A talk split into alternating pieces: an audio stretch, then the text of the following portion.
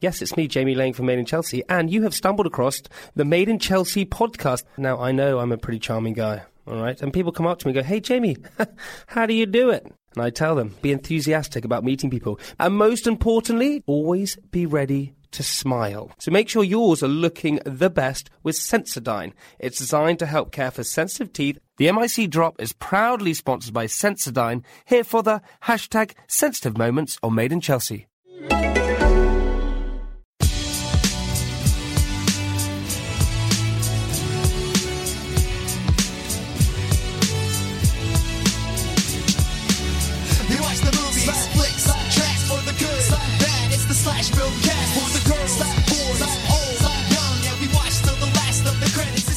Hello, everyone, and welcome to the Slash Filmcast, the official podcast of SlashFilm.com. I'm David Chen, and with me are.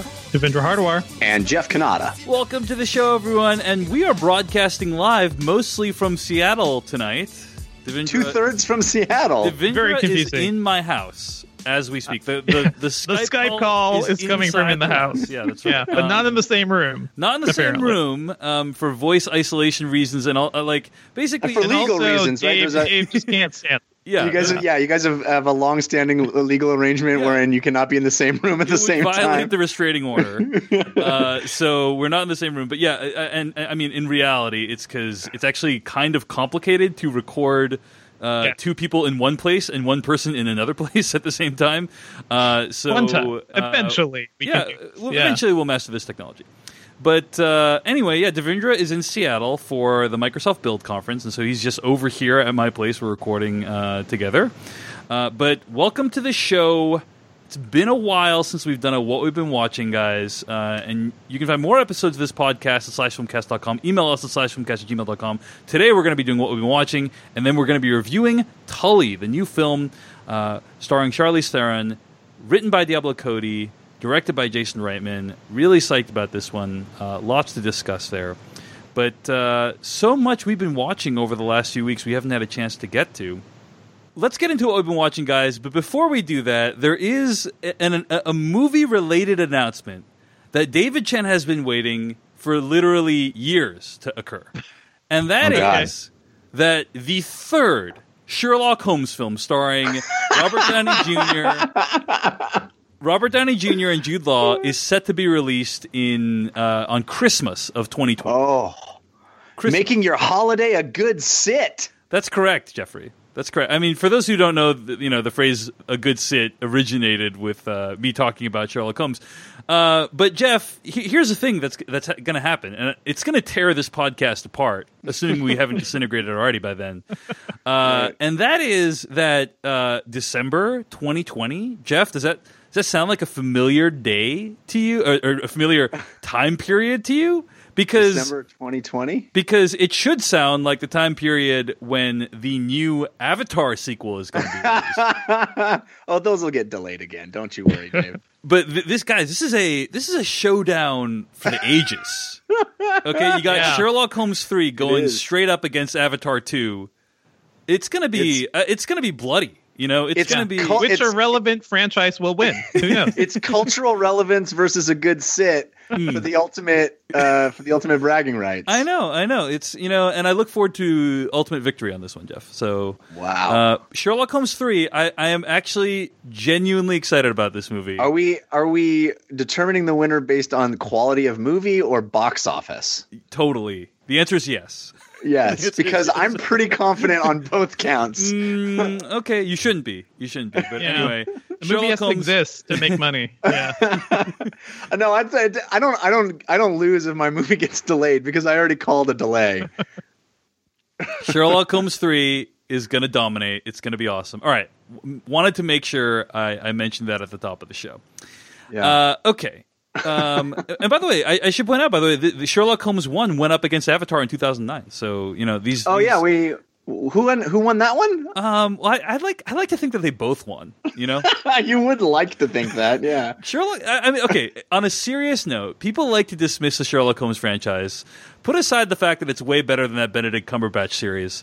Uh, it, it, the, Sherlock Holmes one made over five hundred million dollars at the box office. That's, That's about as much money as Iron Man one made. At, at, How much at did Sherlock Holmes two make? Uh, I don't think quite as much. um, I, Sherlock Holmes: Game of Shadows uh, made uh, about the same amount, five hundred forty-five million dollars, compared to like five hundred twenty-five million dollars. So the, both of these movies made half a billion dollars at, at the box office, and their budgets were not massive. These aren't like two hundred million dollar movies we're talking about. So Yeah. actually, is kind of like a reliable moneymaker for uh, Warner Brothers. Uh, so anyway, it, it should be uh, should perform well. Looking forward to it. Really psyched. Uh, okay, let's get to what we've been watching, guys. I, I was so much has happened in the world and also uh, in the world of entertainment since our last broadcast. Uh, and one of those things that happened is I, I don't know if you guys heard, but uh, Mitch Hurwitz announced on Twitter via the Arrested Development Twitter account that a season five of Arrested Development is happening, Oh, and so also excited. and also that uh, he has recut season four to make it more similar to the style of the first three seasons. He Amazing. fixed season four, basically. Yeah. Now, let- first, I, I thought the, the notice on um, on the Twitter account was actually very amusing. I'll read parts of it in a second, but I think we've all had very mixed thoughts about season four of Arrested Development, right? I mean, Yes, um, definitely. even the way Mitch Hurwitz described it in this announcement on, on the Arrested Development Twitter was he said the goal was that by the end of the season, season four, a unified story of cause and effect would emerge for the viewer, full of surprises about how the Bluths were responsible for most of the misery they had endured. In some ways, to be an experience for that viewer, perhaps akin to eating some toast, then some bacon, maybe a sliced tomato, followed by some turkey, and realizing, hey, I think I just had a BLT. So Right. that that was what they intended, and uh, I, I mean, it really did Because that works. It works so well in the sandwich world. it really did feel like that. It really did feel like, oh, you were trying to feed us these ingredients one by one and make us think it's a sandwich, and it doesn't really work at all. Um, Right. And so this this announcement that Mitch Hurwitz put on Twitter is very self deprecating, uh, and very much conveys that he he he. I mean he. Can, he can you made a huge mistake. yeah, he made a huge tiny mistake. I mean, can you acknowledge? Can you imagine the amount of will it takes to go back through a 15 episode season, recut it into 22 20 minute episodes? Yeah. You know what I mean? Like, it, like you, I, I, I feel like there's like some kind of karmic debt he's probably trying to repay by doing it like this. I mean, season four made it so that all the Bluths were uh, uh, separate because they couldn't they couldn't figure out a way to schedule all the actors at the same time, right? Right. And so they had all the Bluths were in separate locations and in separate adventures. And you realize that hey, they really work better together. Uh, and so I think season four was ultimately a failure. So uh, recut as season four uh, remix, "Fateful Consequences" is what it's called. Uh, that debuted this week, uh, uh, last Friday, I think. So have any of you had a chance to watch any of these new episodes? Not yet. I'm excited No. to though. I've seen. I, I am sad though that the original cut is no longer. no, available. it's it's available. That's, it's available. It's uh, it you need to click on trailers and more. It's it's like very hidden oh, away. oh yeah, that's easy. It's more. it's it's obviously more. it's the more part. It, it's it's literally All more because you get more per episode. Uh, but so I've watched about six episodes of Arrested Development season four, and I should point out, you know, that Arrested Development is not only one of my favorite entertainment experiences of all time, but is a cultural touchstone for me and my wife. It, it is uh, not a day goes by that we don't quote Arrested Development to ourselves uh, or to each other. So it is a big deal, like re- relationship altering. This uh, series was and and will be when season five comes out. And so we take it really seriously. I think my wife has memorized virtually the entire series of one through three, uh, seasons one through three. And so I was psyched to dive back in, and season four is extremely uneven. It's extremely long winded. It's extremely plot heavy. And the remix does virtually nothing to solve those problems. Uh, I, Oh, no. I will say this: the remix is a lot better than the originals. So if you're gonna go through season four for the first time, uh, then definitely do the remix. I also think the remix is a fun little experiment to kind of rewatch season four in preparation for season five. So it's cool. It's a cool way to drive interest in season four. But I mean, it is just so dense in terms of the plot, and there's so much Ron Howard voiceover, a lot of which is new. To just try and explain what the hell is going like because what they're doing right is instead of having like individual characters have their own storylines they're intercutting between all of them in one episode so they're telling the story Yeah. chronologically rather than like Yikes. one character at a time and so ron howard needs to the narrator needs to kind of bridge the gap between all those characters What a ton of work must have gone into it, this. it, it looks like Does he ton work. acknowledge that, by the way? Yeah, I Does he mean, there, acknowledge there's a lot of little in jokes uh, throughout, but I mean, My take on season four was was that the episode where Michael goes to college Yes. with George Michael is by far the best episode and really the only episode you need to watch of that entire season. and here's the thing: that episode is still extremely funny in the remix as well. Yeah. So if you're going to watch one version of this, make it the remix, I would say. Uh, but yeah, also, guys, I don't know if you remember, uh, there was a lot of terrible green screen in season four, where i two characters they couldn't get the two actors in one place at one time, so they would green screen in one of the actors like in front of another actor. It it just looks awful. It, it just is very obvious it's green screen. This is one of Netflix's earlier series, so you could tell they weren't spending all the money that they uh, had later on in in Netflix's life, uh, and uh, it just feels cheap and and kind of unprofessional. Um, and a lot of that is still present in the remix as well. So I would say that the remix does not solve the some of the larger intractable issues of season four. Um, but it is a market improvement, and you, you really get a sense of what they were going for with season four. Like you, you get a sense of like, oh yeah, there are some really funny jokes, and some of these characters do get into some crazy wacky hijinks. Um, but you, like what you see is, oh, I get if they had had access to the budget and to all these people to be able to be in the same place at one time, what they could have made, but they didn't make it. Now, do you think, based on all of this, that you are excited for season five, or are you worried about season Yeah, five? I don't know how to feel, but I, my guess is for season five they were able to get more of the actors together in one place, right? Even well, certainly in the, that's the way they've described it. Is that it's a return to how Yeah. Arrested Right. Development was. And also, Netflix has unlimited money now, basically, so they can do whatever they need to. right. So That's e- true. e- even in the trailers for season five, which the trailer for season five was released today.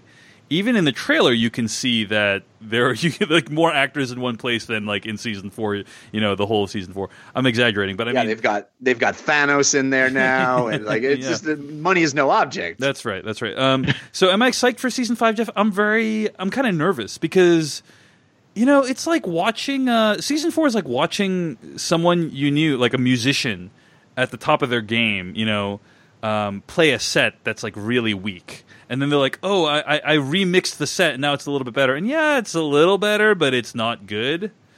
You know, and so it's like, can this person come back and, and stage like a massive return to form uh, that's going to wow everyone? Maybe, maybe. well, but if we take that analogy, most of the time, no. most Yeah, of the time, I- I your know. favorite musician is just past their prime. I know, and, uh, right? And so I it's hope like- that's not the case here. I, I hope it's not the case. Um, uh, but, but like season the, the remix makes me think, hmm, maybe he has he does still got it a little bit. You know, Mitch Hurwitz. Uh, I mean, I I was laughing at this note he wrote announcing season four Right. remix. Like he's still a very funny guy. So I'm looking forward to season five, but uh, it's a cautious optimism, Jeff. Cautious optimism. Yeah. So We'll have to do. We should do a full on, uh, full season discussion of that. When I'm it up happens. for it. I'm up for it. Yeah. Arrested Development season four, Fateful Consequences, or, or Arrested Development season four remix, Fateful Consequences. That's a mouthful. Uh, is available on Netflix right now. Season five comes out on May 29th. So uh, that's what I've been watching this week. Devindra, you've been watching a bunch of Netflix stuff as well, right? a lot of Netflix stuff. Um, I it is crazy. I, I just sat here thinking of everything I watched, and so many are Netflix productions, which is just I don't know what what does that say about the state of movie production today? Isn't it Uh, insane, Devindra, that yeah. there was a new John Woo movie released this week, and there was a new Andrew Niccol film released this week, and they both landed on Netflix to virtually pretty no crazy. fanfare, right? I mean, To yeah, to nothing. They just kind of arrived, and I think the people in the know uh, knew these movies, you know, got there. But beyond that, like yeah, not much promotion from Netflix. It just kind of appears in your feed as if it was always there.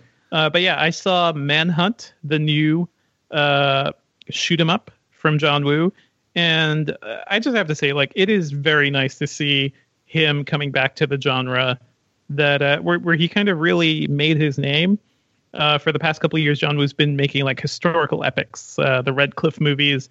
I think there are a couple others too, and those are fine, but they're not the reasons I love John Woo. I love John Woo because people, you know, get into crazy shootouts and the action's insane, and it's like uh, over the top, and it's also like a soap opera all at the same time.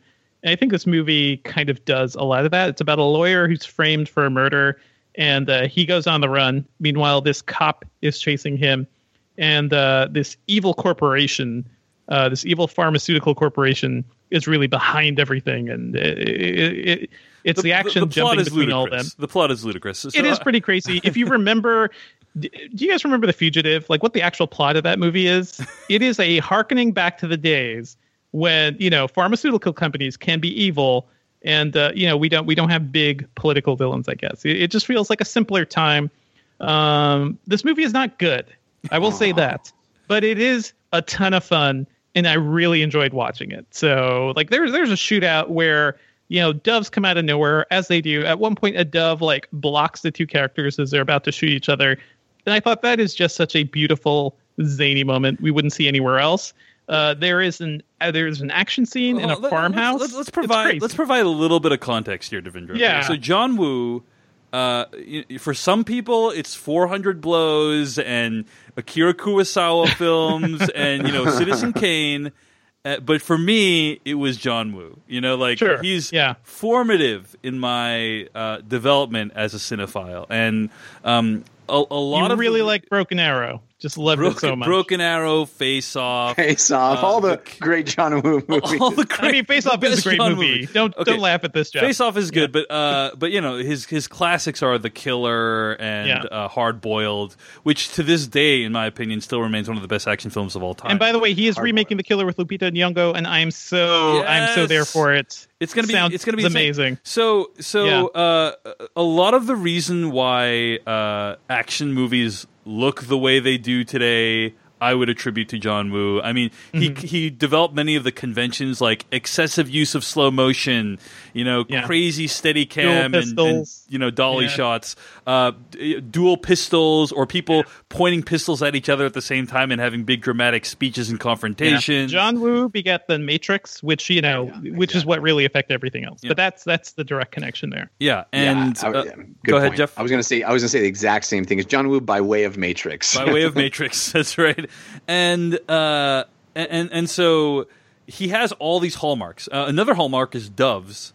Which appear in random places in every single John Woo movie. Here, you know, uh, here the first place you see doves appear in the movie Manhunt, directed by John Woo, is when uh, the main characters crash into a series of dove cages, Yep. And At least there's a setup. And you know. then doves Well- are everywhere. You know, That's Yeah. my question: is that is he is he just become a parody of himself? in in many ways, yes, I would. say. But I think this movie, he is aware of that and really having like at one point the characters say, "I'm really waiting for a better tomorrow." Like Oh, he- no. he knows what he's doing because he's referencing his own movies, and there there are several scenes of that. So you know, I am he. It is like John Woo kind of having fun with himself and his own like uh, his own pedigree. And I kind of I, I think it's fun, but it's not a good movie.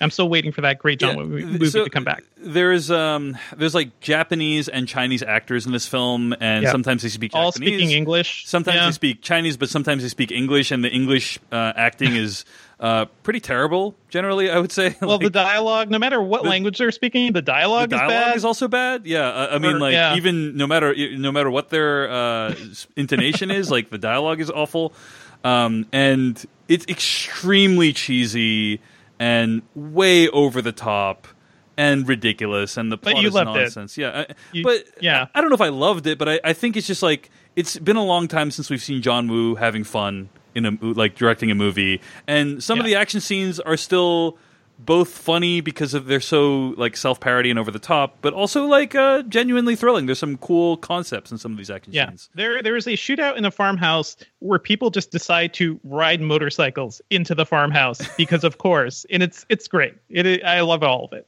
Yeah. So anyway, uh, I, I had a good time with it, but it, yeah, it's not it's not a good it's not a good movie. I Not a good movie. It's Uh, a fun movie. That's Manhunt. It's on Netflix right now. It's directed by John Woo. Uh, what else have you been watching, Devindra?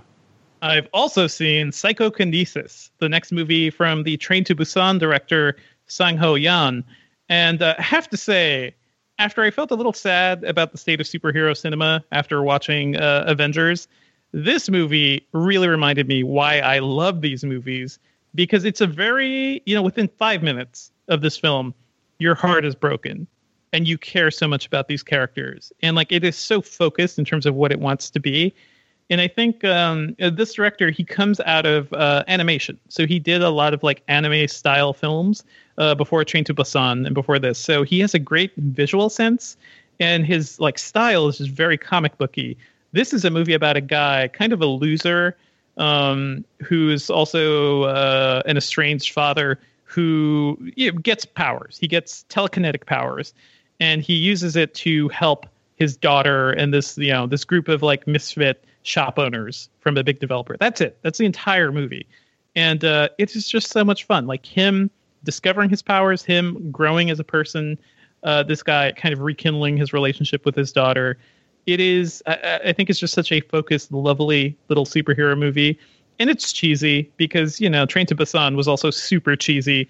But I think uh, you know sometimes that works. Sometimes you know you need that little bit of camp to kind of uh, tell some of these stories, and I'm I'm perfectly fine with it. So check it out. It's Psychokinesis on Netflix. All right, Psychokinesis, uh, and you've also saw the new Andrew Niccol film on Netflix, Yeah. right? So Andrew Niccol uh, is a very well regarded. I mean, he's made, in my pers- from my perspective, some of the best sci-fi films of all Yeah, time, and some of the worst, and some of the probably. Worst. Yeah, Coincidentally, it's really Um, strange. Yeah. So this guy co-wrote and co- uh, wrote and co-produced the Truman Show. Uh, he wrote and directed films like uh, Simone, Lord of War, uh, In Time. but Um, mainly Gattaca. But Mainly Gattaca really, is, I think, is his claim to fame. His and is a first that- movie. Yeah, his Yeah. first movie. Yeah. Uh, mo- more recently, he directed a film called Good Kill, which actually got pretty decent reviews. Um, but now he has a new film on Netflix called Anon. And Mm-hmm. you had a chance to see this movie. Um, what do you think of it, Devindra? It is. Uh, it, it is not a good movie. Um, it is sort of like an episode of Black Mirror, uh, starring Clive Owen, which honestly is enough for me. That's all I need. I need Clive Owen as like a world weary detective, which is what he is. Uh, this is set in a world where people uh, are forced to have these sort of like AR implants in their eyes. So there's just a co- the world is a constant stream of information. You're walking down the street, you'll see people's names, uh, you'll get information about like storefronts and everything. It's a layer of information on top of the real world, similar to like what we saw in Blade Runner, I guess. Um, but the movie uh, is about like him discovering this person who does not exist, a person who's anonymous, and uh, that is the big crime. It's not the fact that this person is suspected for murder; it's the fact that this person cannot be tracked in this, uh, you know, worldwide computer network that the cops rely on. Uh, it's a really interesting concept, actually, because the beginning of the movie is basically him uh, talking with uh, suspects and people, you know, who were accused of things, and he just sits there and he's so bored. He's so bored because he's like, "Oh yeah, you you, didn't steal this thing. Let me look at your memory. Rewind, sees exactly what you know what happened." Uh, so it's like it is a world where cops' jobs are very very easy because uh, they literally just have to look through the eyes of uh, the perpetrators.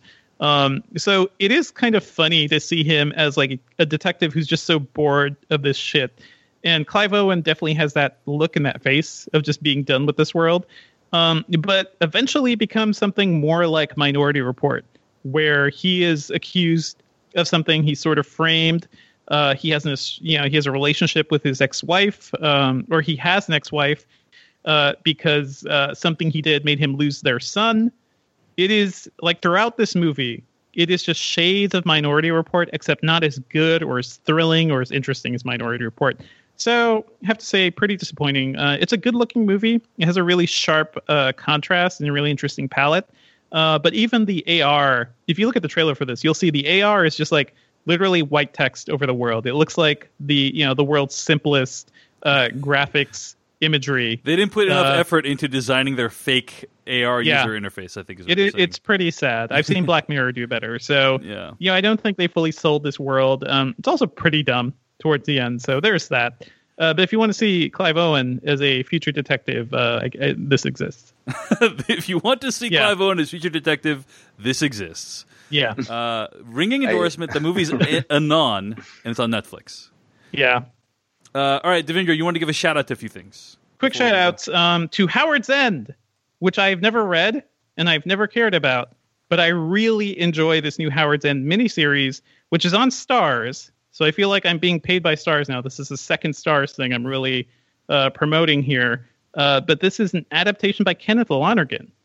So it's Ooh. really interesting to see an American adapt this like well-known British story, and it stars Matthew Macfadyen, who's been you know in a ton of these things. He was in Pride and Prejudice, uh, and Hayley Atwell, who's also amazing as this sort of uh, you know bohemian character who will not be defined by the rules of her world. Um, great cast all around. It looks amazing. So it's funny. The, you know, uh, the story itself is is great. Clearly, it's withstood the test of time. Uh, but it's a really well written and sharp and funny and cool. Uh, it's strange to say, but I'm just really into this adaptation, even though it's really just about you know well off British people who you know may or may not get married or who are looking for the next giant house that they can live in. Um, it's uh, I don't know. I find a lot of to like with these characters. So definitely check it out. And between this and Counterpart, it is worth doing like you know a Starz free week and just catch up on those shows because this is just four episodes. Four episodes. Four oh, I episodes. see. Wow. Yeah. So it's almost like just an extended film. Basically, yeah, Yeah.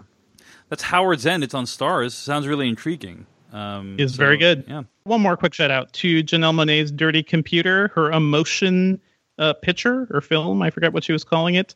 Um, but this is her like video companion to her new album, Dirty Computer. And if you like Black Mirror, if you like uh, you know cool science fiction imagery, you should go check this out. If you liked David Bowie and if you like Prince, you should. She is the new incarnation of these fellas. So I'm should go listening. yes, you should go pay attention to Janelle Monae. I feel like I've loved her for so long, and she hasn't been as famous as she kind of deserved. And this album is her attempt to like sort of reboot her uh, her image a little. It's just so good. It's so funky. I've been listening to it for the past couple of weeks, and this movie is just gorgeous. So check it out. Wait, what's the movie called and what do you see? It's it? called Dirty Computer. You can stream it. It's all on YouTube right now. So it's like Ah. a 45 minute long thing. It includes um, all the music videos that she released over the past couple of months, but also like this interstitial story about um, uh, a person, uh, I guess an android who's uh, deprogrammed. It's very Black Mirror ish, uh, very pretty, uh, but mainly you're watching it for the music, and the music is amazing. And yeah, Jeff, I know how much you loved Prince. Yeah. Um, I also loved David Bowie as much, and like she is just the embodiment of all of their style. It's Hmm. so great.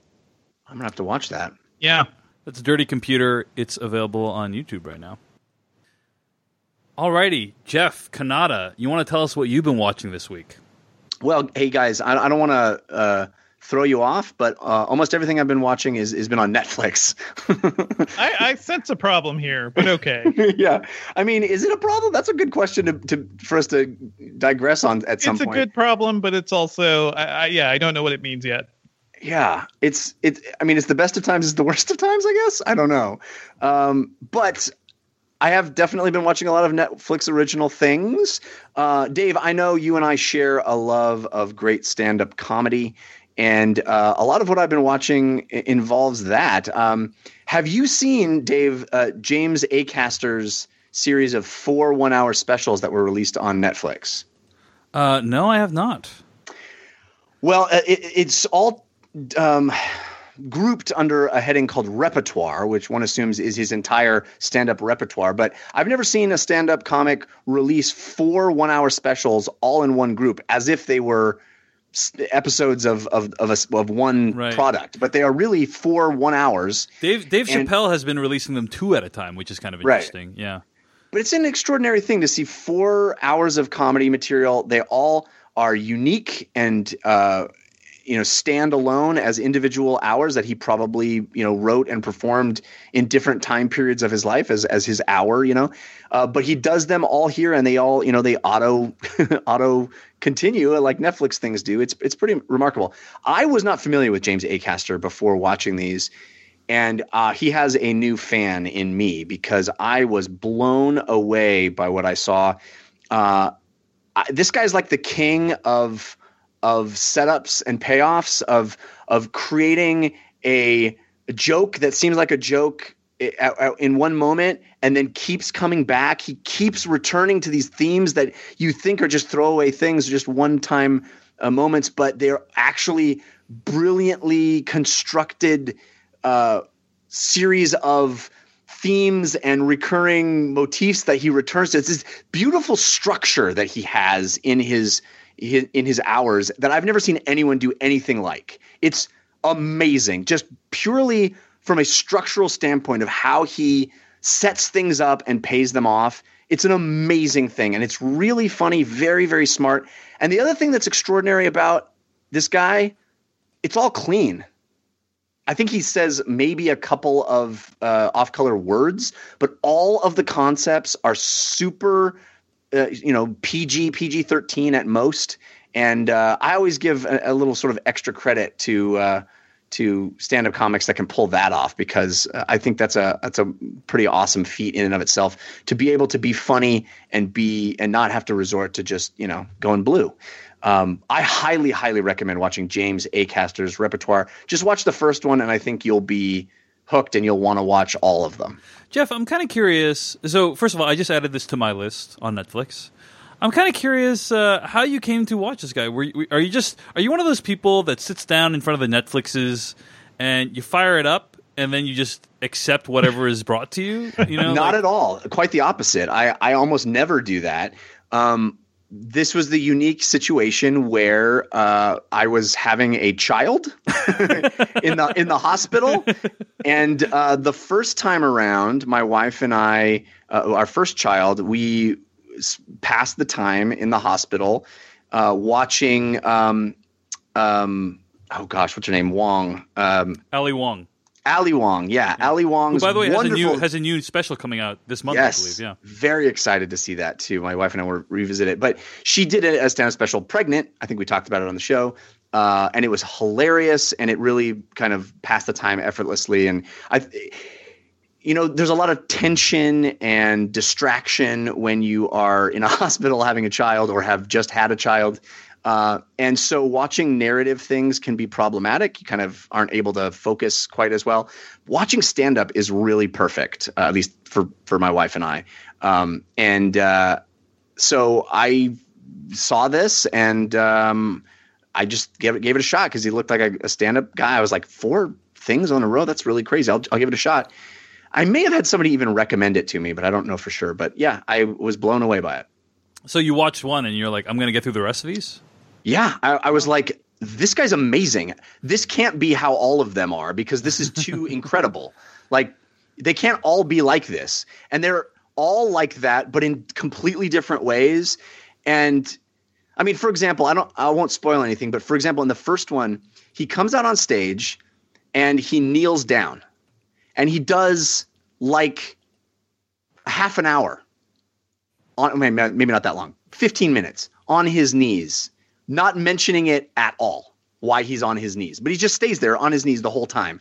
And then he tells you why he has done that and it's it like completely changes everything you've seen before that and it it, it, he returns to that con it's just so brilliant. It, it's such smart smart comedy and i was i'm i'm blown away by the guy All right. Well, you've sold it, Jeff. I'm going to check it out. yeah It's i can't wait to hear what you think of it yeah James Acaster's repertoire on Netflix. Uh, all right. What else have you been watching, Jeff? Well, sticking in the the you know milieu of of great stand up and great comedy, uh, I watched the Zen Diaries of Garry Shandling, uh, which is very similar, I guess, to how Howard's End is in the sense that it's one big old long movie. Uh, in fact, uh, Judd Apatow, who created it, directed it, um, says it's a film in two parts. Each of the parts is two hours long, so it ends up being a big four-hour-long film. But it really is one thing. I mean, it's it's, it's divided into two parts. I watched it over two nights, but it really is one thing, and you can't really watch the second part. I mean, you could, but you would miss a lot. The the first part sets up the second part. It, it, it really is one big long thing. It's a documentary about the life of Garry Shandling. I'm sure everybody knows who Garry Shandling is, but his TV series uh, shaped a lot of my comic sensibilities when I was a kid. It's Garry Shandling show. I just thought was a work of genius when I was a little kid. It just blew my mind. The whole idea of a meta show, like I had never experienced anything quite like that when I was young, and you know that was this was like pre The Simpsons and Yeah. pre Ren and Stimpy and pre the things that sort of were that for my young mind. Uh, you, you know, Jeff, can you watch that anywhere now? Because I think a lot of younger viewers really don't have that sense of Garry of him. I basically, I think it's on Netflix. okay, I think the entire It's Garry Shandling show and I think the entire Larry Sanders show are both on Netflix. okay. I think. So yeah. that's your best entry point. Yeah. Oh my. Or no, I'm sorry. not HBO, Netflix. I think is what you HBO. Yeah, Yes, yeah, yeah. HBO. This is this is was on HBO. I should have. I Yeah. said it was on Netflix, but I'm wrong. It's, it's it is on HBO, as are all his old shows. Uh, so forgive me for that mistake. Um, but yes, it's Garry Shandling show is an amazing thing. It's a it's a show about a guy whose life is a TV show, and he's aware of that. Like he knows that he is in a sitcom as he's living his life, and he messes with the conventions of sitcom as his life is going on. It's utterly brilliant, and there was never anything like it before it when it came out. It was pretty pretty spectacular. Um, but that's not even like the best thing about Garry Shandling's life because then he went on to even trump himself by making the Larry Sanders show, and uh, that is a sort of um, behind the scenes of what it's like making the Tonight Show or a similar late night stand up or late night uh, variety show. And that show is also a work of genius that's I think probably still holds up today. In fact, watching the Zen Diaries of Garry Shandling made me want to go back and watch both of those shows again. Uh, but really, this is so much more than just about those two series. It really is comprehensive about the entire life of Garry Shandling. It starts with him as a very young boy. And the thing I didn't realize is that Judd Apatow had a really amazing relationship with Garry Shandling through his entire life. I mean, he reached out to Garry Shandling when he was a teenager, and it resulted in a lifelong mentorship that Garry Shandling, uh, the relationship Garry Shandling had with uh, Judd Apatow, that led to after Garry Shandling's sad uh, death, uh, led to Judd Apatow getting a bunch of these diaries that Garry Shandling kept through his life, a bunch of video footage uh, of him and his family that was really personal and really intimate. Um, and all of that is in this film. I mean, it's amazing the amount of access that Apatow had and the amount of uh, love he clearly put into this, showing what was so amazing about Garry Shandling, showing his genius, his work ethic, hi- the th- his demons, the things that that um, haunted him through his life, and and the things he struggled with. It's a look inside. I think a, a man who was a genius, but a troubled one, and uh, a look inside what it takes to make something great, and and a, a commitment to excellence, and sort of a um, you know a, a- self-immolating excellence. You know these these tortured geniuses uh, we see over and over again, but it's rare to get such insight into the entire life of a person. Um, in a lot of their own words and a lot of their own inner thoughts. I mean, these diaries, these Zen diaries, diary might even be the wrong word. They're almost like affirmations he wrote to himself. They're they're like he talks to himself. He writes things, notes to himself, like, "Hey Garry, don't be this way," or you know, it's it, there are ruminations on art and creation. He was a guy who meditated through his entire life and was very spiritual. He also sounds like this amazingly generous, beautiful human being.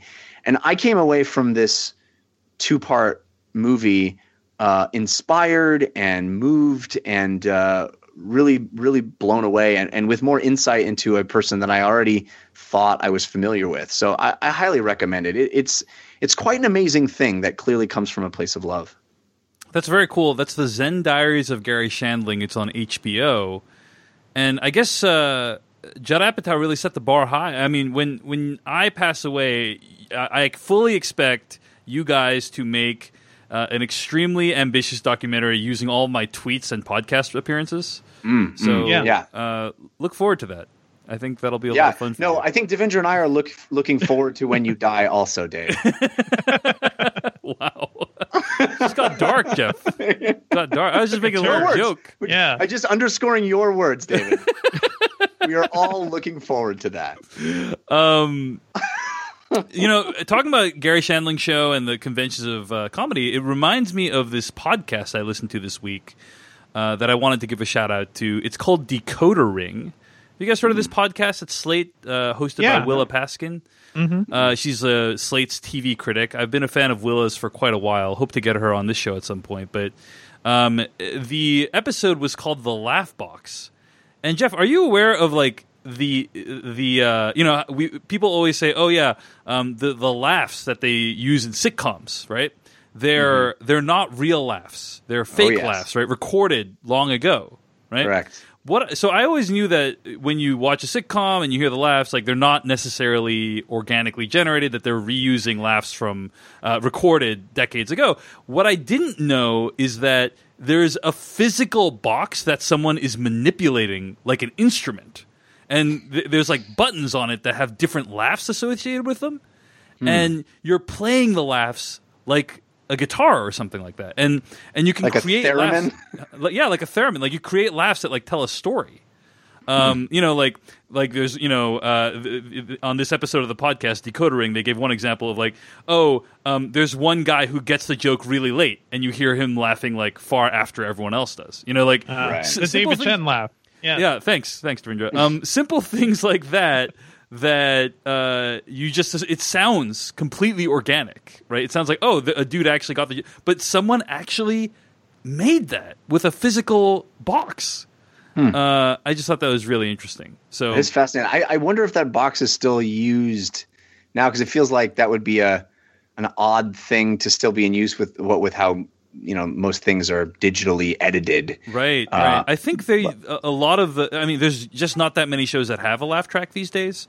Um, although, Oh, it there is- are more than you'd think. It is There a seeing a bit of a resurgence The ones we're right? not watching. You Yeah. got Yeah. Roseanne. You got um, well, like uh, everything One Day at a Time with Stephen Nickelodeon. Everything you know, like li- there's there are entire channels that are still making that kind of show that we just that are really for an age gr- range that we're not in anymore.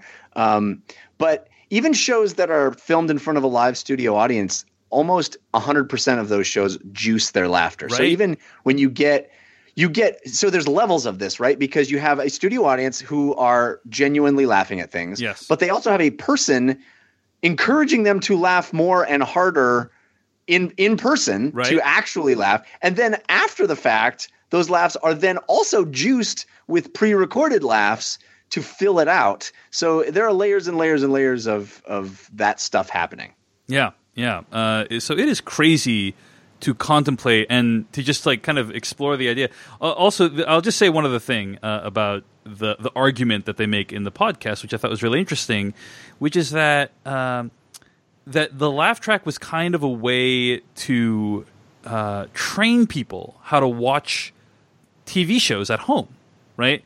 Yeah. And, and basically, before right before the era of TV, uh, when you'd see theater or when you'd see a show, you'd be with hundreds of people, right? Right. Uh, and then you started watching things by yourself, and then you stopped.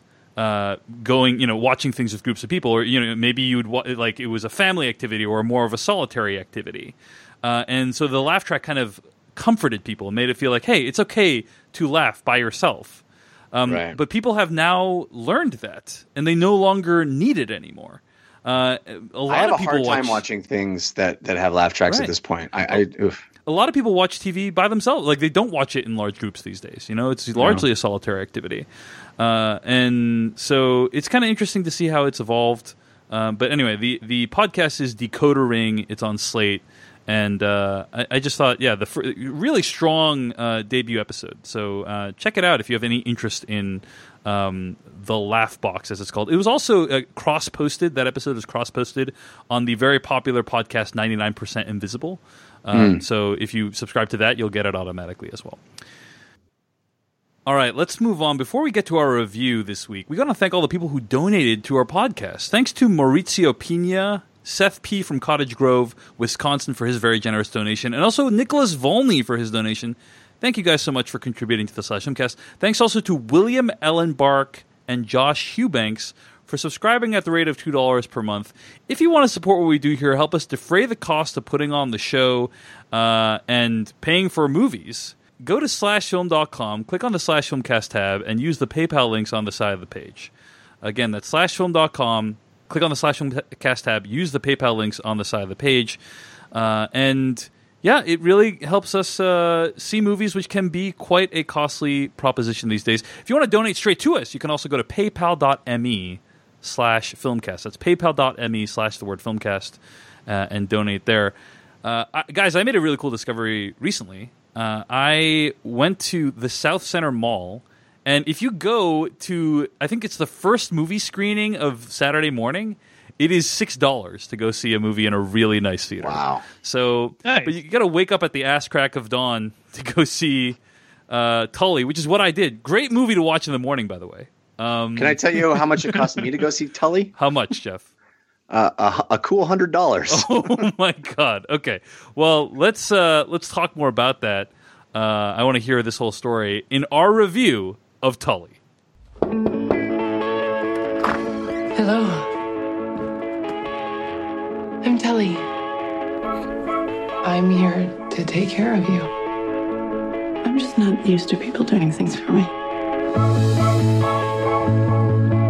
I hold a baby all day, and then nighttime rolls around, and I'm supposed to just switch gears. Like, hello, I'm all sexy now. You're empty. Yeah. No, you're empty on this side. That was from the trailer of Tully, the new film by director Jason Reitman. It was written by Diablo Cody and stars Charlize Theron. I'm going to read the plot summary from IMDb. A mother of three hires a night nanny to help with her newborn. Uh, so, gentlemen, I was really psyched to check this movie out because I, I really enjoyed and had actually recently rewatched uh, Reitman, Cody, and Theron's uh, last collaboration, Young Adult, which I thought was So a good. really powerful portrait of uh, a person in a state of arrested development. And I think this movie, uh, Our farm is a dairy farm. We only use organic feed. The cows produce, you know, quality organic milk. Yet, all our hens are RSPCA assured, free to roam in and out of the sheds throughout the day. They lay a lovely yolk. The key to our beef cattle is looking after their, their welfare, keeping them happy. At McDonald's, we're proud to source quality ingredients from over 23,000 farmers from across the UK and Ireland. Good to know. I don't think this movie is that same person in a later stage of life, but it's certainly a person in a later stage in life and and uh, has the same kind of incisive, uh, trenchant sort of eye towards this issue, which in in this case is not returning home to your hometown, uh, but raising a child. Now, Jeff Cannata. Uh, apparently, the process of seeing Tully for you was a comedy of errors. Tell us about this. Well, not necessarily a comedy of errors. Um, I will say, first of all, that last week when we reviewed Avengers Infinity War, uh, I had a, a lengthy preamble to my review whose express purpose was to explain how I was probably the the least credible uh, person to review that movie because I was such a homer for everything that happened in it. And I was trying to lay all my cards on the table and say, I'm not going to be able to look at this movie uh, with any sense of objectivity. Uh, and I wanted everybody to know that that I was going to come at it from a, a, a place where you'd have to take everything I said with a grain of salt, and I was probably the least credible source. This week, I'm here to say the exact opposite is true. I am the only person here qualified to talk about this movie this week uh, because I'm living this movie right now. Um, arguably, I- your wife is more qualified. To talk about indeed, yeah. indeed. So here's what happened uh, on the road to seeing this movie this week. I, as you guys well are well aware, uh, I I stay away from trailers, and I I rarely even want to know the premise of things. I knew this was a Reitman, Diablo, Cody, Charlize Theron joint, and I knew I wanted to see it. I knew we were reviewing. I knew I wanted to see it, so I was in. I didn't I didn't know anything about it, anything. And my wife uh, had heard about the movie actually on a mommy blog that she reads. And sadly, uh, the mommy blog uh, it told the ending of the movie, which is f- frustrating. But um, my wife, knowing what the movie's about, knowing that I needed to see it, for the show said, uh, "Honey, I need to go see this with you." Hmm. and I think you're going to be upset if you see this without me. Yeah. And my Uh. wife, in her, in her infinite wisdom, I said, I don't know why that would be the case, but I I trust you. But as regular listeners of the show know, I have literally a a two week old baby. Uh, I mean, it's not even two weeks; old. it turns two weeks old tomorrow. Right. Um, so not easy, not easy to to both of us go to a a film, even a film that's only you know ninety plus minutes. But we did it. My wife uh, made it happen. We we got a uh, our nanny uh, who we have a couple of days a week come in and, and help out. Uh, she came in on the weekend, and we went while my older uh, child, my son, was was taking his nap, which he takes for about two and a half hours in the middle of the day. We stole away. There was a show time that worked exactly in his nap time, and then we got our nanny to come and watch my daughter, who is shy of two weeks old. And my wife and I went out, and it was the first time she has been out to the movie theater since Kingsman 2. Uh, and that was the first time in you know a year. Wow. like the only the second movie she's seen in a theater in like three years, um, maybe a little less than that, two years. But uh, it was an amazing thing to be able to go to the to the uh, movies together without kids and have this kind of uh, date experience to go see a movie that is about literally what we're living right now, uh, taking care of a newborn child. Uh, but of course, you know, twenty dollars an hour for the for the uh, for the babysitter uh, for three hours, and uh, forty dollars, yeah, thirty seven dollars for the movie. Uh, it's a hundred dollar an, an evening, which is like, oh, I, I get why people go to the movies after they have kids. Anyway, um, all of that is to say that uh, this movie I really loved, and my wife really loved. In fact, most of what you'll hear me say is just what she said to me, and I'll be relating to you guys because th- this movie is uh, a movie really about about her, about uh, women in that situation who already have uh, a kid or two and have another, and uh, the the things that I think certainly most people that don't have kids, but even some men that do have kids, including myself, miss and don't see and don't understand. Um, it is uh, an extraordinary movie that has no antagonist, right? And the antagonist in this movie is how hard life is, how hard it is to have kids, which is a huge antagonist in my actual life right now. Um, and and I think that's what's so beautiful about it. Like it could have gone in so many ways to create uh, a villain or to demonize a, a certain person or a certain thing, uh, even to create strife within the husband and wife relationship here. But it is a, a relationship of love that is experiencing something that's really hard, even for people that love each other. And I thought I had such insight into the experience of what that's like. And certainly my wife and I, by the end, were both in tears, holding hands, you know, in this darkened theater, like not so excited to go home and hug our kids again.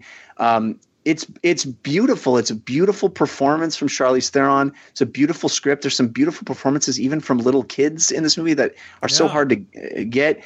Um, and there are moments. I mean, there's a there's a a montage in this movie very close to the beginning that's right after the baby is born that is like it, it's everything I'm doing in my actual life right now. I mean, it is like every single thing that they show. There's only my wife goes we walking out. She's like, "There's only one thing they showed that we've never done, which is set our baby on top of the dryer."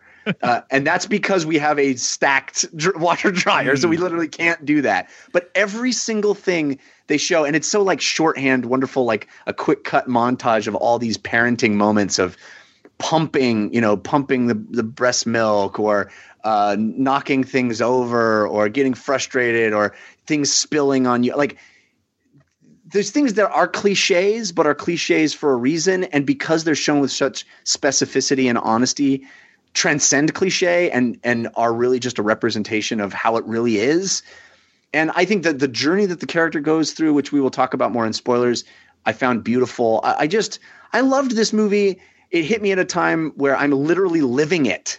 And um, I'm, I'm excited to talk more about it in spoilers, but I, I recommend it. I've recommended it to everybody I know that has kids. But I'm so curious what you guys who don't have kids think of it. Devindra Hardawar, take us through your Yeah. thoughts. Uh, yeah, this movie was pretty terrifying. As somebody who actually wants to have kids, you know, eventually at some point. Um, yeah, all, all my worst fears kind of in this movie, and also the idea of uh, you know, this movie is primarily about Charlie's uh, Theron's character, but also you know her husband's there. And he's just a guy. It's Ron Livingston. He's just a guy. He has a boring job. He's he's kind of a fuddy. He's kind he's kind of a boring guy. Isn't it perfect casting though? He's like he's a I Ron Livingston. Oh you know? man! So I saw this movie with Christy, and the first thing I said when it was done was, "I feel so bad for Ron Livingston because it's just this role for him over and over again. Like Office Space worked because he was that guy rebelling against the system. Right. But uh, yeah, he was the same guy in Sex and the City. He's the same guy in like so many other movies. It's uh, it's just hilarious. So poor Ron Livingston. Glad he's getting work. Uh, so, uh, I, I basically my fear is also being that guy too, like thinking I'm doing okay and not Yeah. being good enough. So, yeah, this movie, uh, there's a lot going on with this movie, but uh, I have to say, um, as somebody who really liked uh, Jason Reitman's earlier stuff, um, I'm talking about like Juno and Young Adults and Up in the Air and even uh, Thank You for Smoking. I think those were all like really smart and funny and insightful movies. And some of his later stuff I just was not a fan of. Uh, Labor Day was super melodramatic. Uh, Men, Women, and Children is sort of like a hilariously bad Black Mirror episode. It it is it is not very good, and I'm not a fan of his uh, HBO uh, his Hulu show Casual. Uh, although I know a lot of people who really like that. So, you know, it, it is nice to see him back in his element, and I think this movie proves that he and Diablo Cody are just the perfect team. They're like they're like a tag team duo of you know diving into the issues of adulting and the horrors of it and what makes it so difficult. Um, I think a lot of people still make fun of Juno, but you look at like you know what that movie's really about is about this young girl kind of coming to grips with this very adult problem, and also the married couple in that movie, you know Jason Bateman and Jennifer Garner. That is a really fascinating relationship, and it's really fascinating how that kind of plays out and how realistic it is. So in this movie i'm just i'm glad to see that back.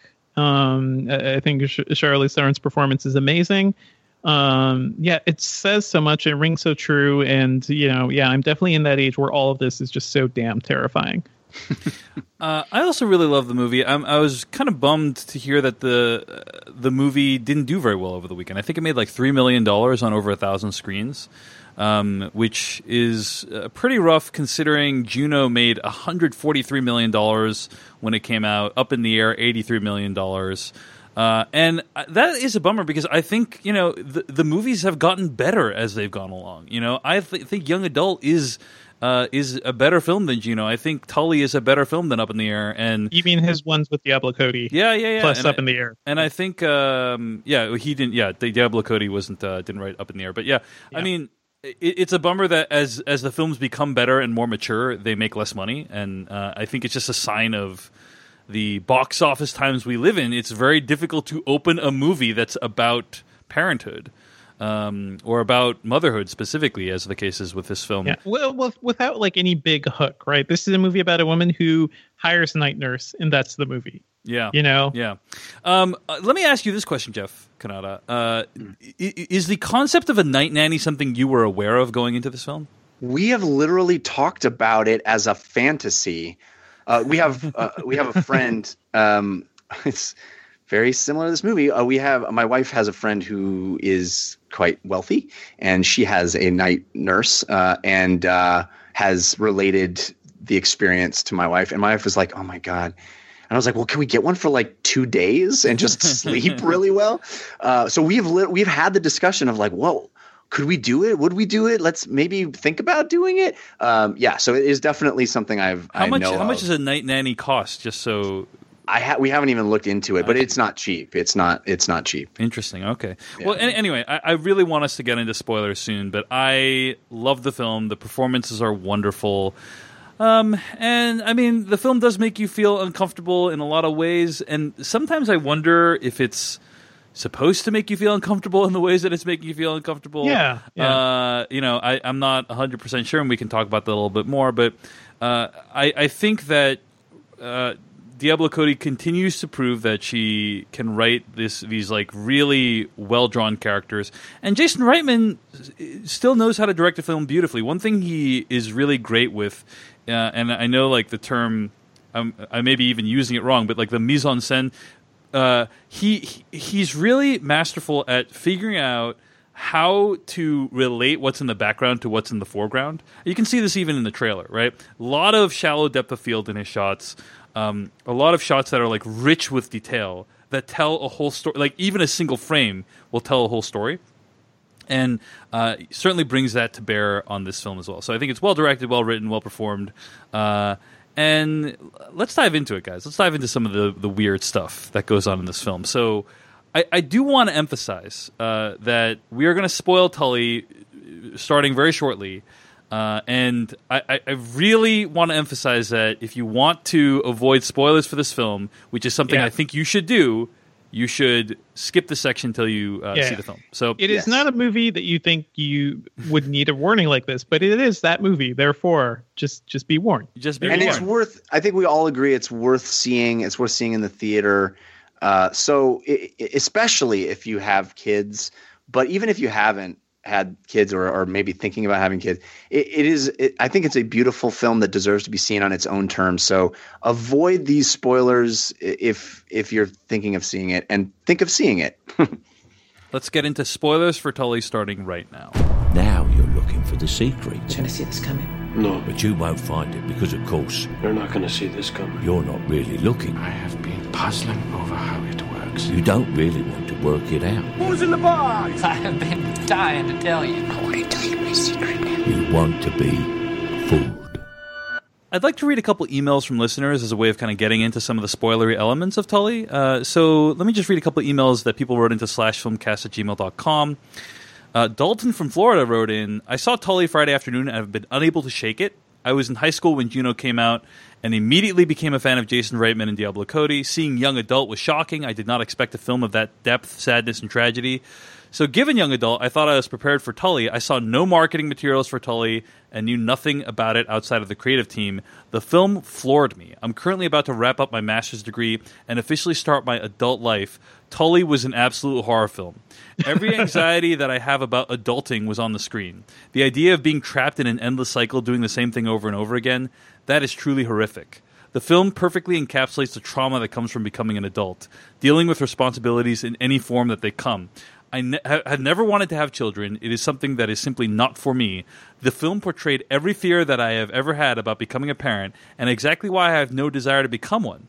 To me, Tully captured something about trauma adulthood and the fact that the dreams we have and even fulfill don't always live up to what we envision for ourselves. A double feature of Tully and Annihilation would be absolutely devastating.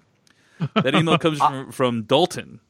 Dalton, I, I think that's an amazing email that I very well could have written seven years ago, five years ago. Mhm, But not Uh, today, Jeff. Not today.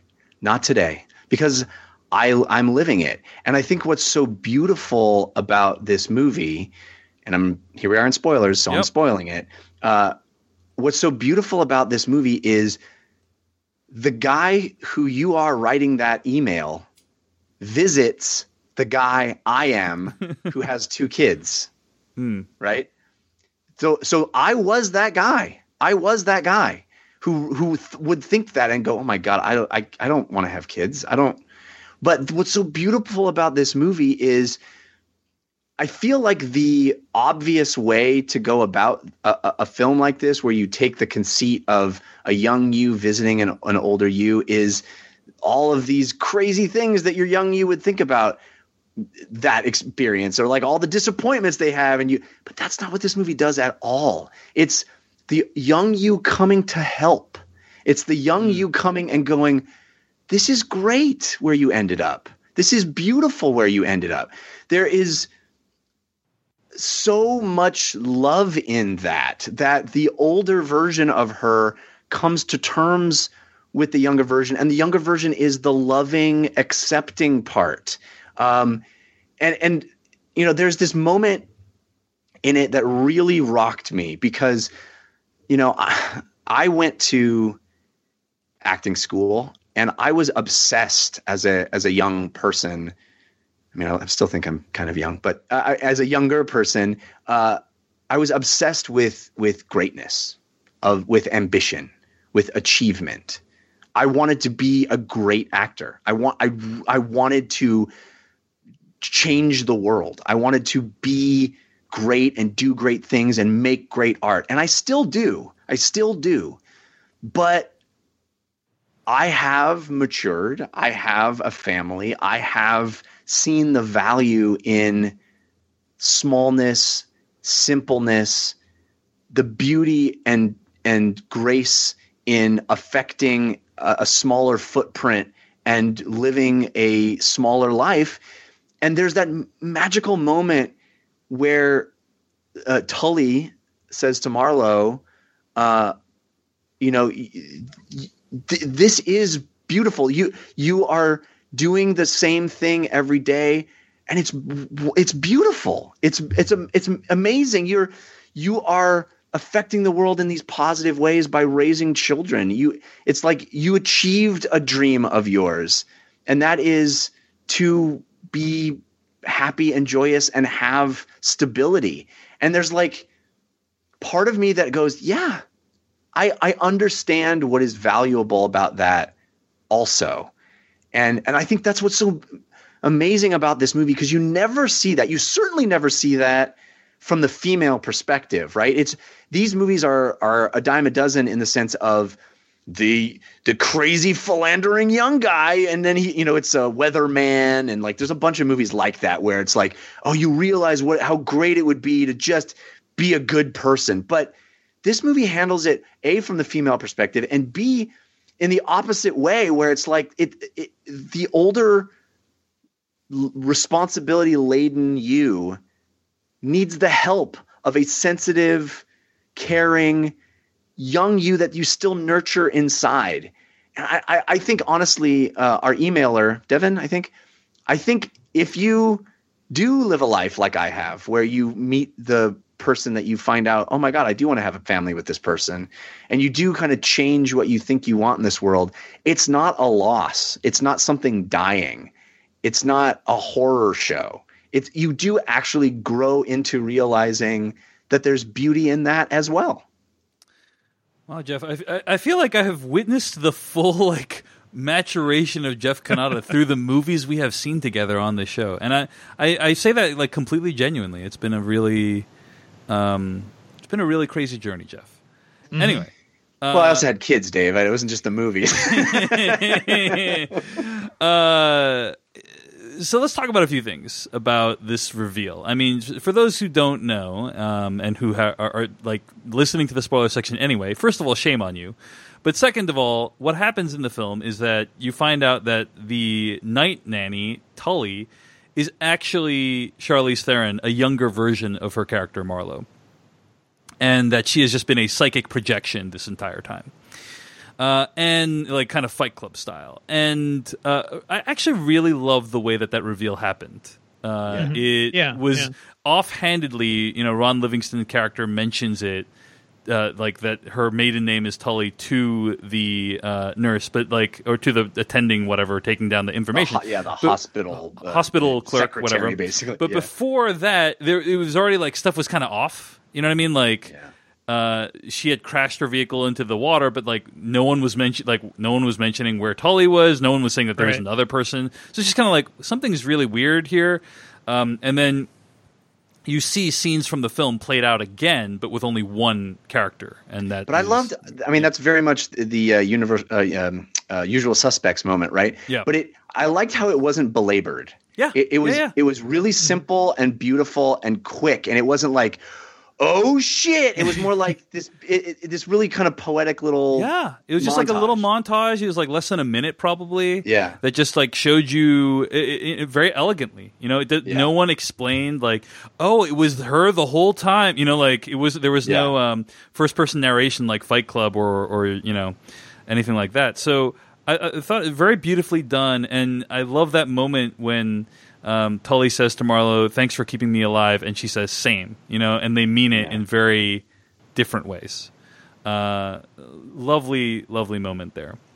Uh, there are a few kind of troubling things that the movie brings up, you know, Jeff, and I'm kind of curious how you feel about this, right?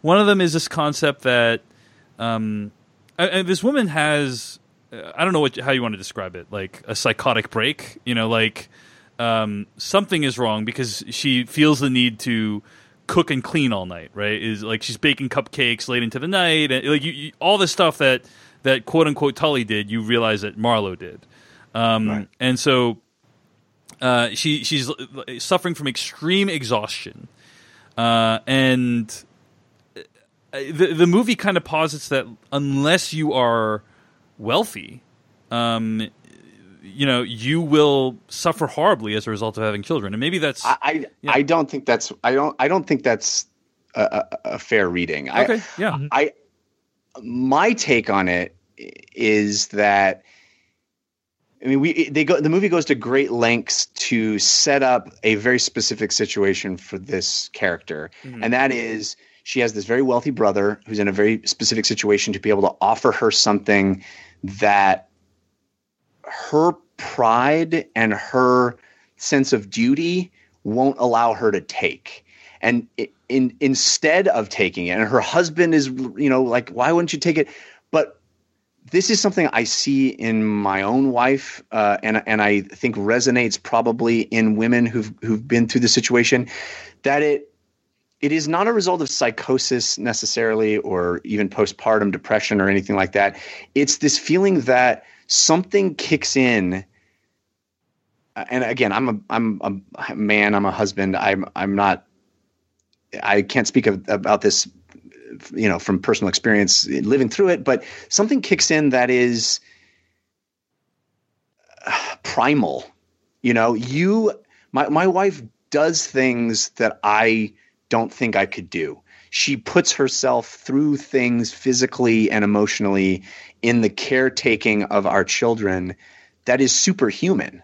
Superhuman. I don't even i'm not exaggerating. Like what is she's able to do and constantly hold it together and keep the house running and herself running? And not because i'm unwilling to help or participate but because there is this thing that happens where she, you know you you are taking care of a life and i think what what it, what is being dramatized in this film is her making a decision that she is not going to accept a stranger taking care of her kid, but she is instead going to do everything.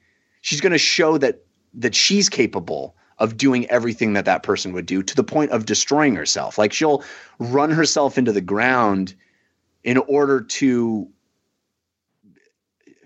not short shrift her children. You know, Mhm. right? Like her her kid should get the benefits of a night nurse, but she's not going to let a, a stranger take care of her kid. So instead, she will do that and everything else. Does that make sense? Yeah, it, it it does. So maybe like it's more a function of uh, of circumstance and also of personality that leads them into the the predicament that they end up in. Well, also part. I mean, by the end of the movie, you also see like we don't spend a lot of time with the father, you know, and the husband. Uh, but clearly, like he's doing his thing, right? He is going to work. He's working extra hard, and he's helping the kids with homework. But when it comes to that other part of like taking care of his wife in a way that she needs to, and maybe she's not communicating or he doesn't notice, that's the other thing too. And I think that's the that's the resolution of the movie. Is Well, that he's I like, found- oh, I didn't even see this. That is I one of the most see that. disturbing aspects of the film, right? Is Yeah. that this guy's not a monster. You know, Yeah. um, he's not He's even super neglectful. He just is doing his thing, and like simply by inaction or inattention, uh, can res- result in like this catastrophic. Uh, It's worse se- than that. events. Yeah. I don't even think it's inaction and inattention. It's a thing that I have witnessed in myself repeatedly that I think is a very male trait that this movie so beautifully gets, which is you didn't tell me there was a problem. You know, like I, I he literally says, I thought everything was going great Yeah. because she's holding it together. She's the her entire existence is focused on making everything great for everyone else to the exclusion of her own self-care, right? And so from all external evidence, everything's great. And if you, and you as a guy are like, I don't know how she's doing it, but this is amazing. Well, she's not doing it. Yeah. She's not doing it. And it's very, very hard to understand that and to even see it because we as guys are like, well, just ask for help.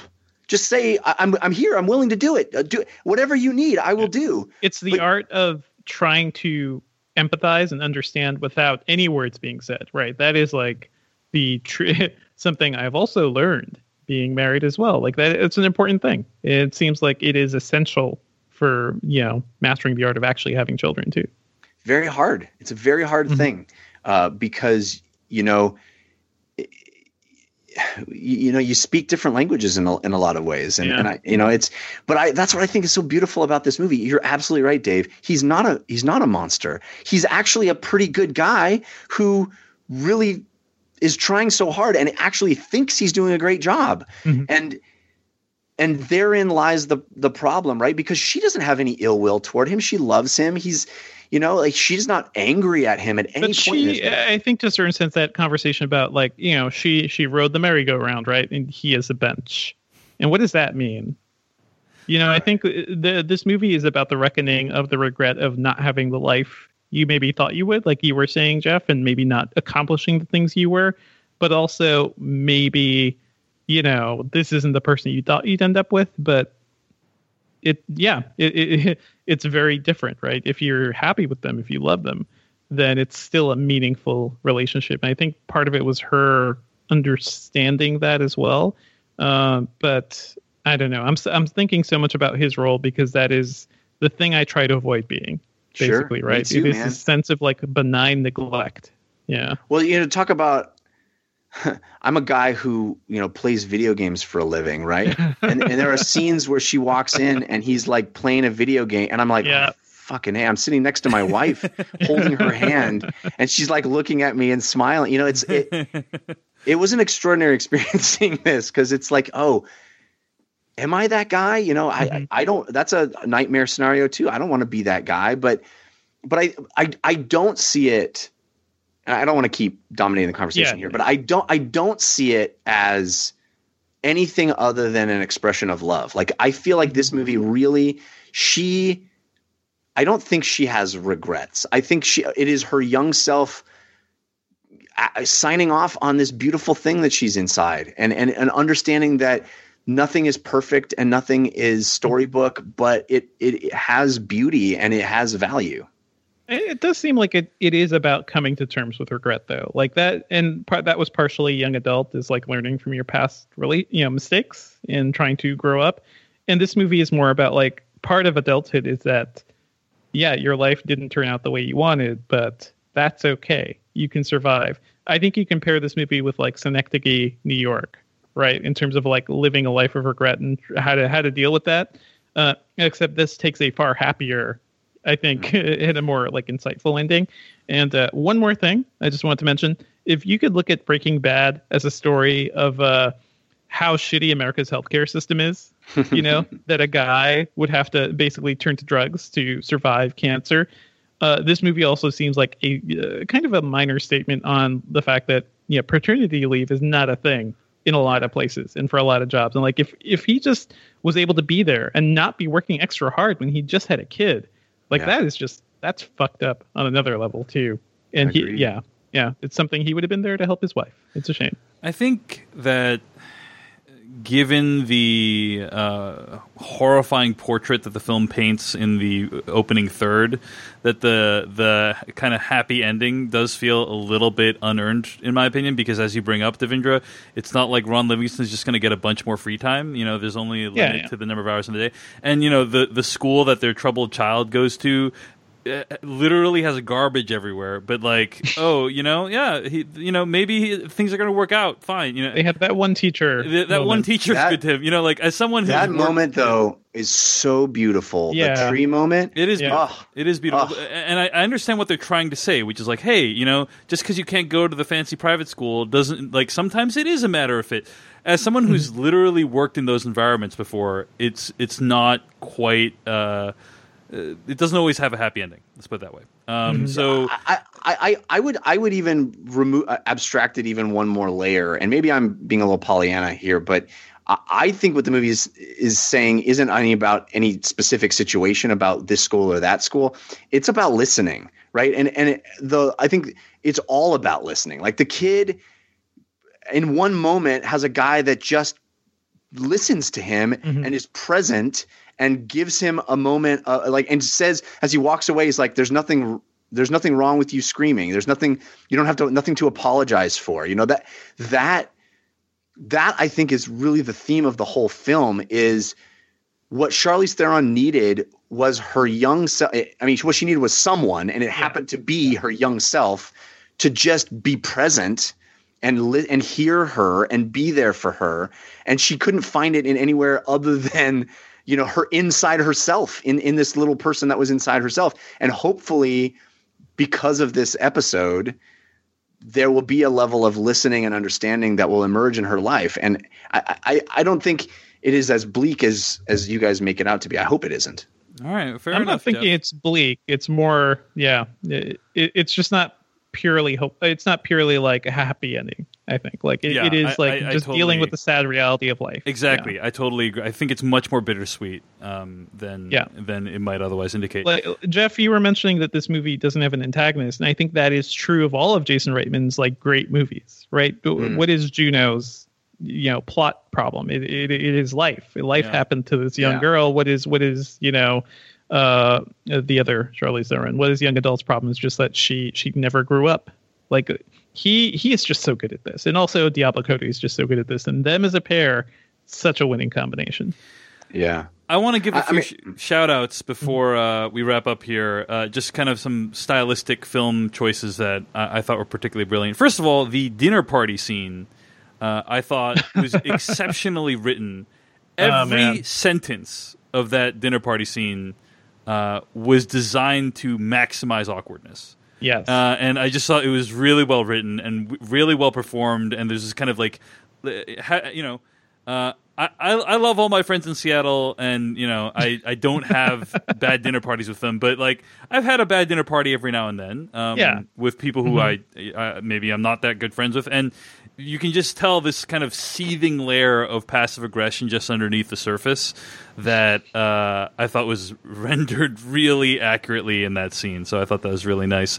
Um, there is a moment in the movie when Tully's driving in, into the city with uh, Marlowe, and they show a montage of like songs in the car, Mhm. but it's like quick Oh, and they're all Cyndi Lauper. Yeah. Yes, So great. and uh, and it's just like wow, like I've never seen the passage of time communicated in quite this way before. Yeah. This took seven songs, so it's like an hour. Or, Right? Yeah. Yeah. It's just like, oh, yeah. you can tell by how many songs you're measuring.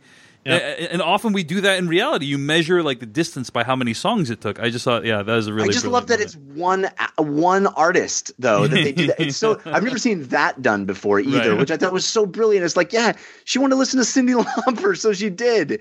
Uh, it's so great. It's so great. And then, uh, you know, in general, the rest of the film is uh, recontextualized after you know the ending. Um, particularly that karaoke scene with. Um, uh, Is that Marlowe- particularly what you're thinking of? Well, there, there's Okay. that karaoke scene with Marlo and her daughter, which, like, at first you're like, oh, she has so much energy, but in fact, Yeah, you yeah. realize she's just suffering from delirium and extreme exhaustion. Um, Is your mom was- happy to be with you, or is she suffering from delirium or exhaustion? Who knows? I have to say that was the scene my wife picked out at Mm-hmm. the end as being the most beautiful scene in the whole movie. yeah. karaoke And she was like, yeah, she's like, I. She was crying during it, and she was like, I just want to be that for my kid.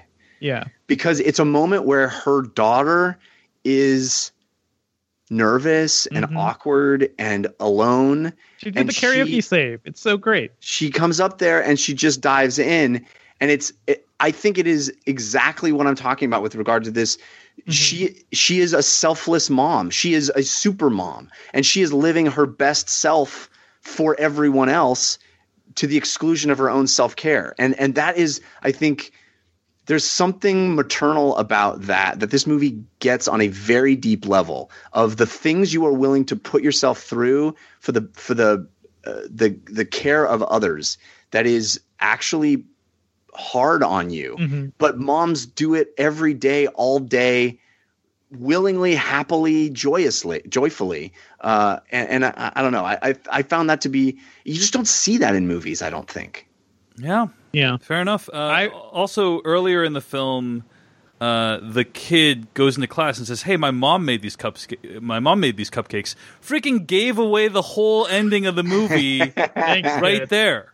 I mean, but in terms of recontextualizing scenes, like Pretty I really wonder what was going on with that that crazy sex scene, basically. Because she then dressed it up- was, she yeah, needed dressed her- up, she dressed up as the thing. Yes, yes, yes. she needed her young self to come out Yeah. and, and be the thing her husband needed another but example as you were watching that scene, what was going through your mind? That was weird. That was like Yeah, that was the, The weird. first the first That was weird, experience of watching it before Yeah. you see the ending, it- it's, like, what it's- is happening? This is weird. Yes, and that's what's so great is that you're like, this is some fucked up shit right here. but kudos to the movie for not like making it salacious or Mm-hmm. you know, it cuts away really early. And it's and you do recontextualize it later, and you realize Yeah, yeah. that the old version of her goes, "I'll tell you what he likes," because the old version of her knows him on a level that the young version of her doesn't. You know, but she needs that. She needs to sort of re-embody that young version of her to find her inner sexiness. It, it, it's beautiful. and It ends up being beautiful for something that is on the on the surface pretty creepy. Yeah, um, Brian Davids in yeah. the chat room is calling it Tully 2049, which, uh, interestingly, yeah, this is the second time in the last, you know, six to seven months or whatever, whenever Blade Runner 2049 came out, that uh, Mackenzie Davis is involved in a sex scene She's a where surrogate, yeah. she's playing someone that's not her.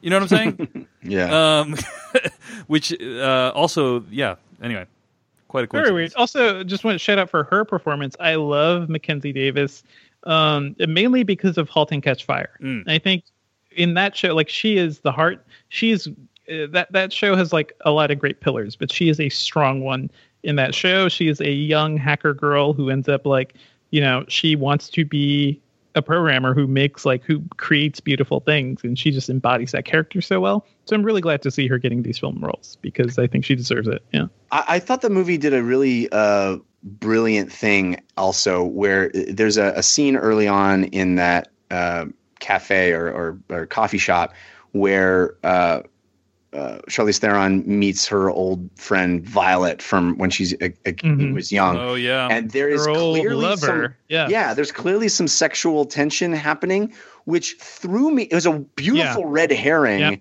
yep. that threw me down this road of like oh my is she gonna totally fall in love with tully this whole you know like it's a beautiful Yeah, um, yeah, yeah, you know uh, red herring to throw you off the scent of the actual twist which i thought was For so sure. brilliant I, I thought And the that look, scene the look also- on that woman's face when she saw Marlowe like pregnant, Yeah. picking these chocolate chips out of the muffin. She Yeah. just like I had this look of like shock and mild disgust that I thought was Disgust. Yeah. It- it- yeah. It's like it, it was such a brilliantly acted scene where the the actor's just communicating this entire history that she's had with this character in like a few seconds. You know, Mm-hmm. and also I- her closing line like at, at one point she says like yeah t- tully's having coffee and she says something is like as black as my womb or something. Yeah yeah. Like it's just like what what? what? That, yeah, that was this Odd this movie closer. has yeah it, it, it- this movie has a surprise like n- knockout punchlines i think too. Like there's that scene when she confronts you know the principal and she she is you know shouting at the principal because uh is- does she think her son is you know the, i think that is that is pretty crazy like this movie has those escalating moments uh that come out of nowhere and kind of just shock you a little and i think that's pretty great that is that is sort of like diablo cody's tempo but she's she's mastered it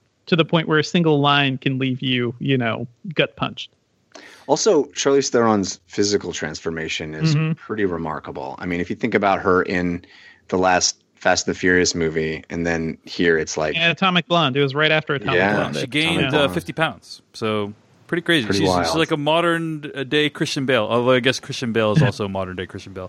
But Hmm. I mean, uh, Christian yeah. Bale's a modern day uh, Robert De Niro, isn't he? Yeah, yeah, there you go. Anyway, uh, all right. Well, we are running a little bit long here on this review, but I think you can tell that we all really uh, thought this movie was uh, certainly worth watching, very provocative, and uh, lots to think about, lots to appreciate in Jason Reitman and Diablo Cody's Tully. Check it out. It's in theaters now. Please give this movie some love while you can. Um, I think uh, it could use it. All right. I will I- I say, go back guys- and watch Juno, by the way, because I still get crap when I tell people Juno is a good movie, and I people are Juno. just like, "Oh, it, it is a super, you know, it's, it's just so like full of itself stylistically and everything."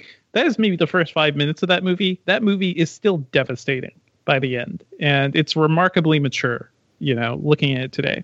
I love that movie. I really do. Uh, I would like to to have a conversation with you guys if and when you ha- you have children Mhm. and you go back and see this movie. I would love for you to watch this movie the first month after you've had a child, and, uh, see how you think about it in a, in a different way. All right. Well, um, that's going to bring us to the end of our review this week. Find more episodes of this podcast at slashfilmcast.com. Email us at slashfilmcast@gmail.com. Uh, our theme song comes from comes from AdamWarrock.com. Our spoiler bumper comes from filmmaker Kyle Hillinger. Uh, stay tuned to hear what we'll be reviewing next week. In the meantime, Jeff Cannata, where can I find more of your work on the internet this week? Well, you can always follow me on Twitter. I'm at Jeff Cannata, which is spelled with two N's and one T. And uh, I do a video game podcast called DLC, which you can find at 5by5.tv slash DLC, and a comedy science show. It's only 20 minute episodes. They're uh, fun and informative. Give it a shot. It's called We Have Concerns, and you can find it at wehaveconcerns.com. How about you, Devindra? Oh, you can find me on Twitter at, at Devindra, and I write about tech at Engadget.com. Find all my stuff at davechen.net or on YouTube at Dave Chensky um, and youtube.com slash Dave Chensky. That's Dave Chen, S-K-Y. Next week, we're going to be reviewing The Rider. The Rider, which is a movie I've heard a lot of about. Haven't had a chance to check it out, but I'm really looking forward to it. Um, and I think it's going to be an interesting conversation. Uh, my wife is probably going to make me see Breaking In, the new film starring Gabrielle Union, directed by James McTeigue. My wife this? also really wants to see that movie. Yeah. So maybe we could do a little after dark about breaking it. um, but uh, anyway, that's going to be what we're talking about next week. Thanks for listening to the official podcast of SlashFilm.com. We're out.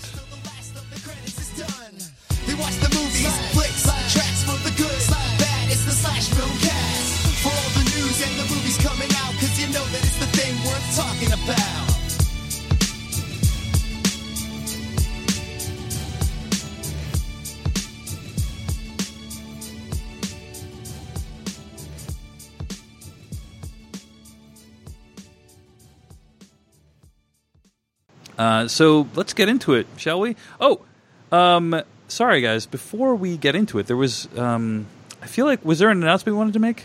No, I'm just sorry. I thought No, I got confused. I uh, thought there was we another. announcing something?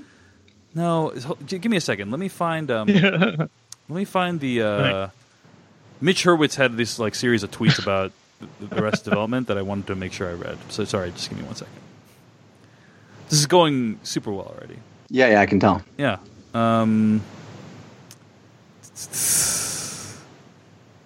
My favorite part is is the you reading silently as we listen. yeah, I know. This is okay. I found it. Sorry This about that.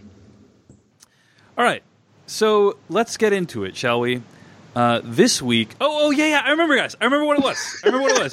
I remember what it was. Sorry. Sorry. Um, Don't cut any of this out. yeah,